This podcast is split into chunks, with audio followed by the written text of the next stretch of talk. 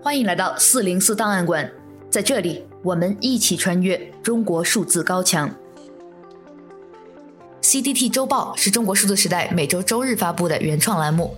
我们从网站每周发布的内容里面精心挑选出一些重要文章加以整合，分为荐读、关注、要闻、言论、奇闻等几个类别，方便读者了解过去一周中国数字时代重点关注的内容。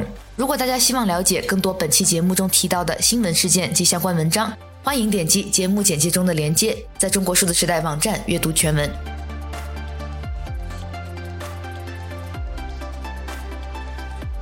十月九日至十六日。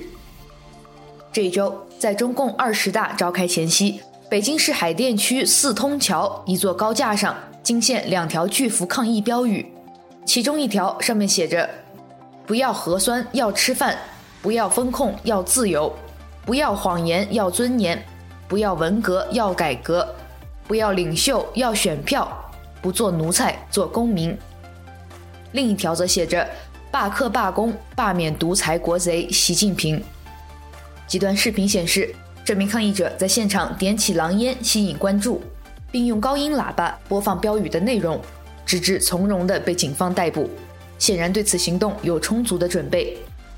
我们在本期节目开头听到的声音，就来自一段现场目击者拍下的视频。这两条抗议标语宛如平地一声惊雷起，在中文互联网上迅速引起了舆论关注。人们也开始将这位抗议者称为“四通桥勇士”。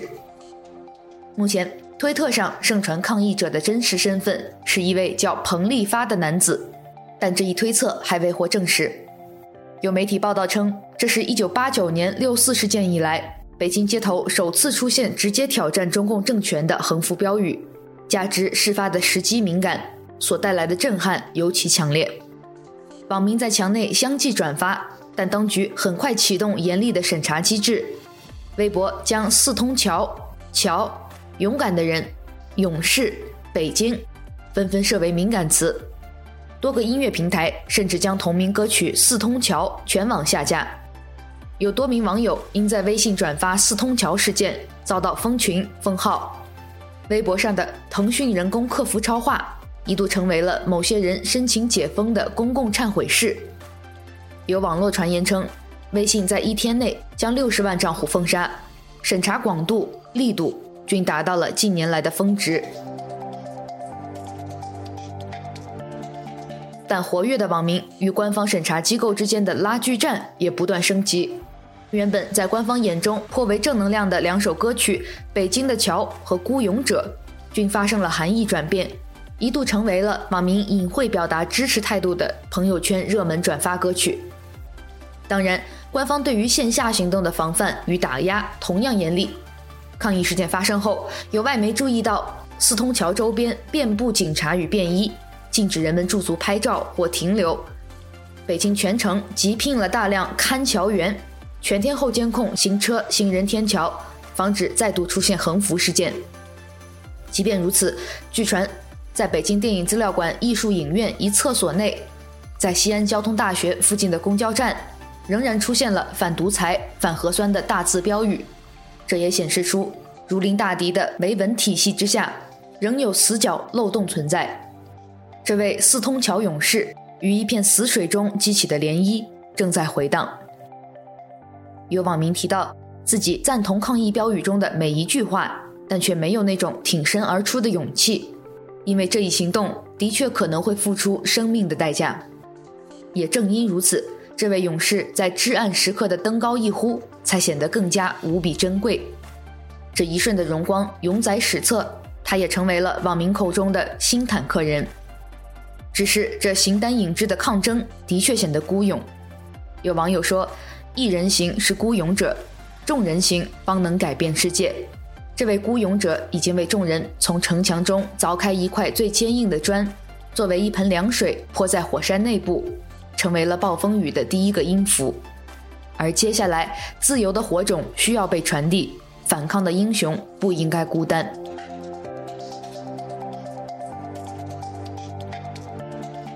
十月十六日，中共二十大开幕，会期七天。另一个逆行的孤勇者，中共最高领导人习近平，或将在本次会议上打破先例，开启第三任期。坊间恶意调侃，这是一键三连。官媒在短视频平台直播习近平开幕讲话时，虽然已开启了各种评论限制，但还是出现了评论翻车情况。郑州十万烂尾楼业主祝祖国万岁。唐山女孩在哪里？支持袁世凯称帝，下来等不和谐评论一直乱入。讽刺的是，因短视频平台强制将二十大直播置顶推荐，大量网民自发选择进入了同时段的一个杀鸡直播间，宁看杀鸡也不看二十大。直播间内几十万人刷着“土鸡万岁”“老母鸡万岁”“五皇登基”，直至直播间被强行关闭。于是又有人进入了一个驴拉磨的直播间，评论：“驴王还想一辈子继续做驴王？这驴有小学学历吗？能跑二十年吗？”生动诠释了网络时代的政治抗议可以多么有创意，多么难管控。有网友评论说：“虽然二十大之前的北京戒备森严，但一场超乎所有人预料的抗议仍然发生并传遍了世界。”也许未来习近平将会成为真正的中国皇帝，并掌控一切，但对他的嘲讽、反抗、挑战并不会终止，因为其背后是一个个崇尚自由与公正的鲜活意志，是自始至终向着不可能目标发起进攻的匿名用户。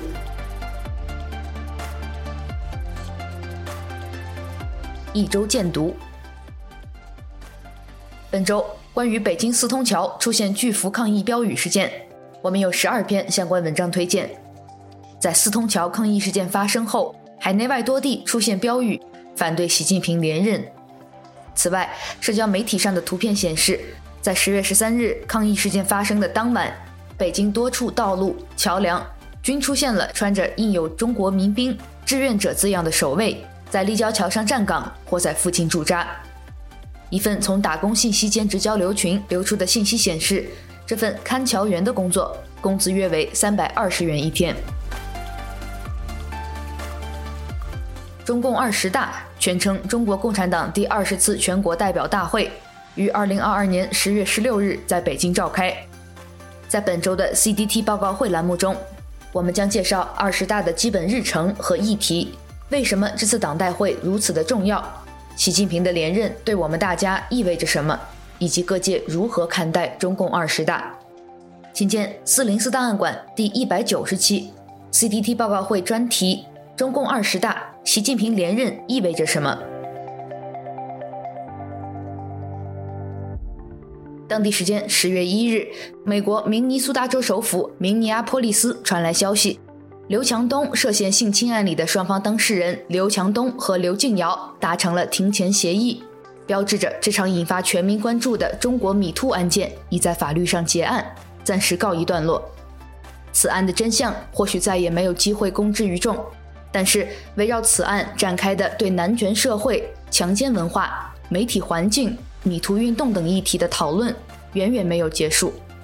本期节目就让我们来回顾静瑶诉刘强东案的全过程，回顾中国的女权行动家们是如何在过去四年支持静瑶、为静瑶发声，听一听他们的声音和观点。请见四零四档案馆第一百八十九期和第一百九十一期，静瑶诉刘强东岸，仙人跳舆论战背后，米兔运动的未尽之路。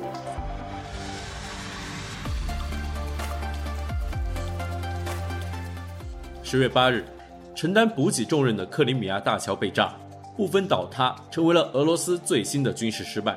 当地时间九月三十日，普京宣布根据乌克兰东部及南部的顿涅茨克、卢甘斯克、赫尔松和扎波罗热四个俄罗斯占领区的所谓公投结果，将这几个地区纳入俄罗斯领土。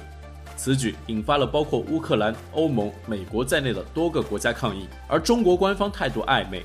既没有谴责所谓公投，也没有承认俄罗斯的领土诉求。俄罗斯侵略的受挫和战争升级，也让中国民间舆论、官方态度和御用学者的态度发生了耐人寻味的变化。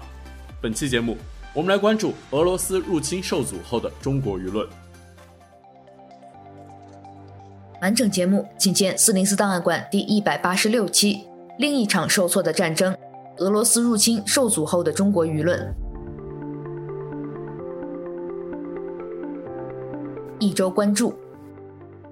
十月十日以来，《人民日报》连续三天评论，要求坚持动态清零政策，全面否定外国与病毒共存的消极躺平。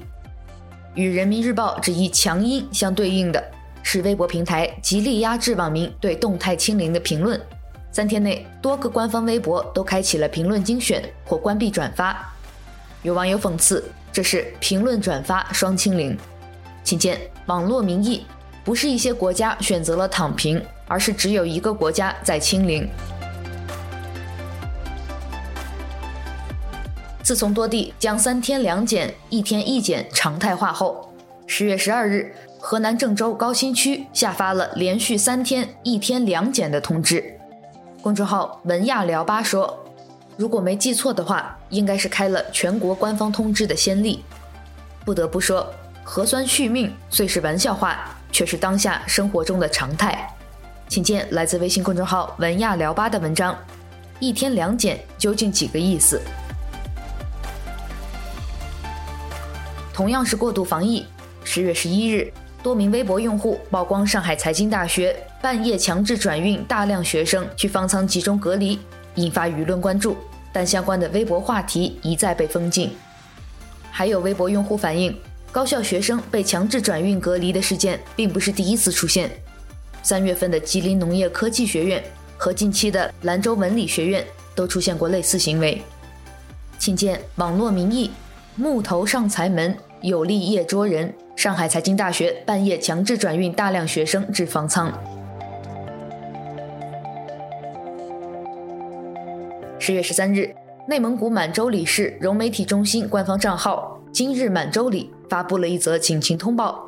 通报称，一女子凌晨三点在小区垃圾箱内捡垃圾，被罚二百元。标题还用了“公安雷霆出击”的说法，这引发了网友热议，批评对底层群众赶尽杀绝，贫穷何错之有？请见网络民意：满洲里公安雷霆出击，抓获捡垃圾女子一名。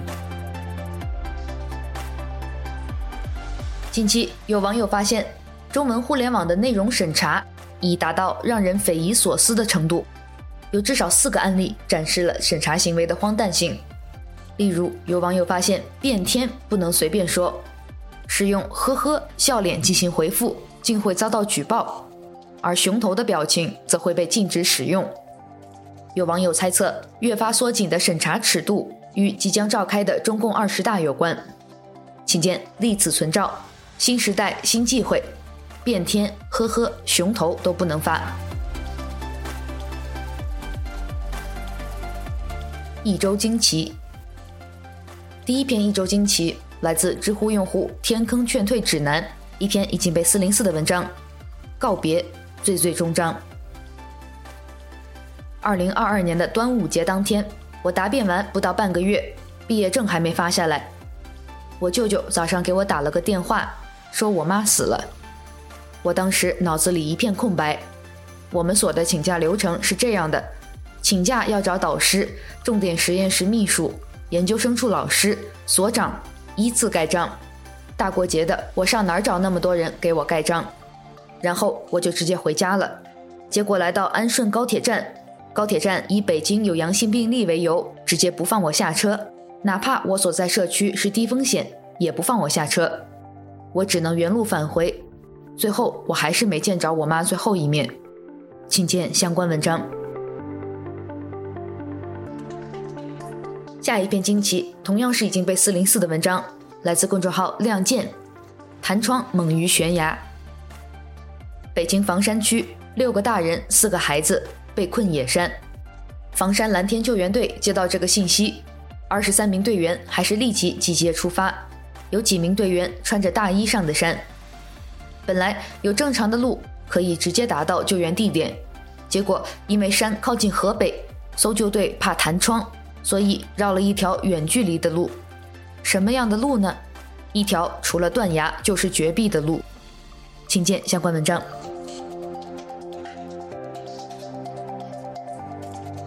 本周的第三篇惊奇是一篇来自财新网的报道：商人蔡云峰自杀，生前曾公开举报甘肃公安厅原副厅长。这篇文章目前也已经被四零四。多个信源证实，引发网络热议的新浪微博账号“蔡云峰用生命举报”发布者蔡云峰已于九月二十一日凌晨自杀身亡。九月十八日中午，蔡云峰在其新浪微博发表了关于甘肃省公安厅原常务副厅长姚远及其妻子林明宇腐败问题的实名举报，公开向中央纪委、公安部纪检组和甘肃省纪委进行举报。请见相关文章。一周讽刺。十月十一日，天津市第一殡葬馆高调庆祝中共二十大召开，与微信公众号发文：“喜迎党的二十大，共创殡葬新未来。”这篇文章在引发网民关注后，作者已将文章删除。文中说：“伴随着祖国的成长，天津殡葬事业也在发生着日新月异的变化。一代又一代天津殡葬者，在党和政府的领导和支持下。”将满腔热忱和无限智慧投入到天津殡葬事业的建设发展之中，相信在党的领导下，天津殡葬必将迎来更加辉煌的明天。请见相关文章。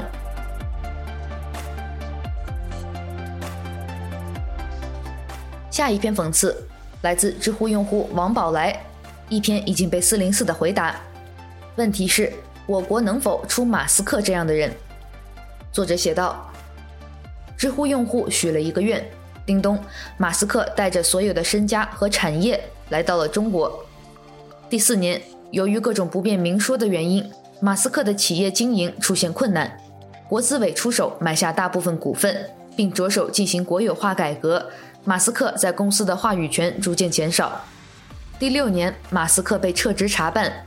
第八年，书店上架新书《马斯克罪恶的一生》。几年后，知乎用户评价马斯克：马斯克这个人虽然有点小聪明，但是不识时务，没有格局，狂妄自大，不知进退，自己的悲剧纯粹咎由自取，远不如比尔盖茨。于是，知乎用户又许了一个愿：九年后，比尔盖茨终于结束了罪恶的一生。请见相关文章。一周声音。近期，各大社交平台上都流传着一张网络立案的截图，一位西南政法大学的学生起诉了西南政法大学，同时这位同学还附上了自己的一句话：“就算败诉，也要让西政知道自己还是政法大学，不是校领导说让进就让进，说不让进就不让进的朝令夕改大学。”河南商丘陈律师评论道：“无论如何，作为一名法学生，能够学以致用。”敢于在太岁头上动土，这个精神是值得肯定的。笔者也希望我们国家所有的事情都可以纳入到法治轨道，所有的不满都可以最终呈现到法庭上，由法官最终决断是非。当然，这只是个美好的愿望。微信公众号“无我五木”也发表了文章，关于西政被学生起诉这件事，请见相关文章。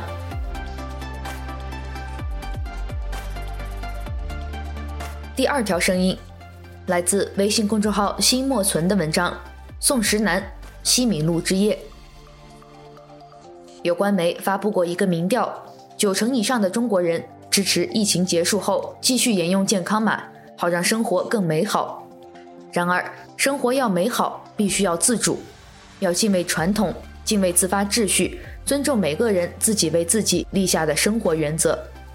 被支配的生活不可能是美好生活，只是反历史、反人性的生活。请见相关文章。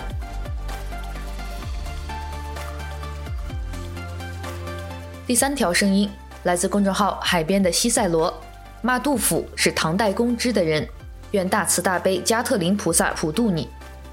作者说，那些没有脚力登山，只能幻想意淫自己有一天会当凌绝顶的人。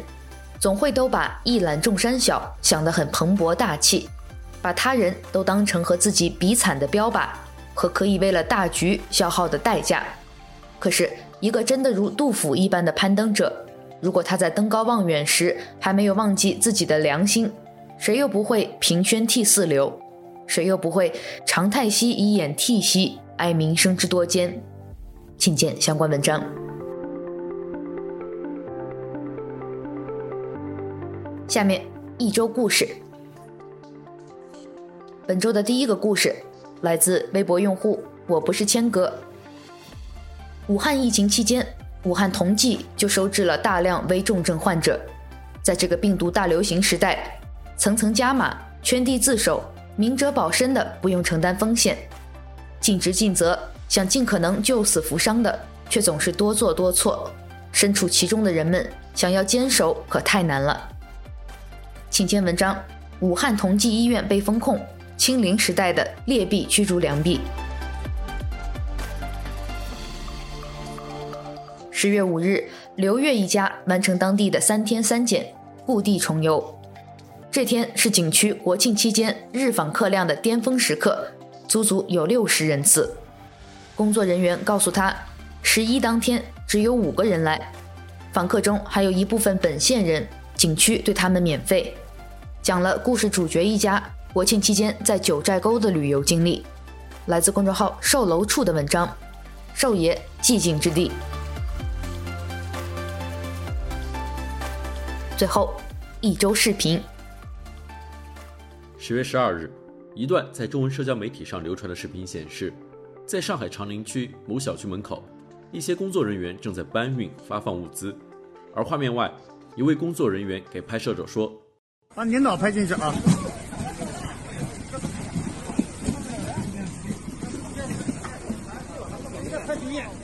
对，请见 CCTV。上海长宁区发放物资摆拍，把领导拍进去。十月九日，微博视频号还是那个盘发布了一段视频。视频中，一位在隔离中的情绪崩溃的女孩在窗边向防疫人员哭喊。让我们来看看当时的场景。我打了上一年，谁有半年都在隔离？什么是隔离啊？我从交大从三月份一直隔离到现在，暑假回来又在这边隔离，来了依旧隔离。我们也一直隔离对呀，一样的呀。我还有一直没来，来来来来。我们也一直隔离。我才回来呀，我才隔离了回来呀。我知道，我知道，我能理解，我能理解心情。我跟他根本就没有任何的接触。我知道，我能理解，那我们也没有接触，我们一直隔离对呀。那你加五就二加五啊？为什么又加码呀？那快递好啊！那快递好，怎么了呀？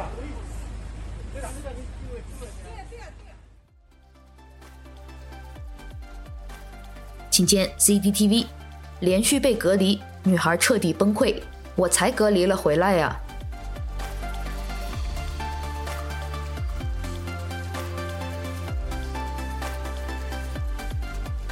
以上就是本周 CDT 周报的内容。如果大家希望了解更多本期节目中提到的新闻事件及相关文章，欢迎点击节目简介中的链接，在中国数字时代网站阅读全文。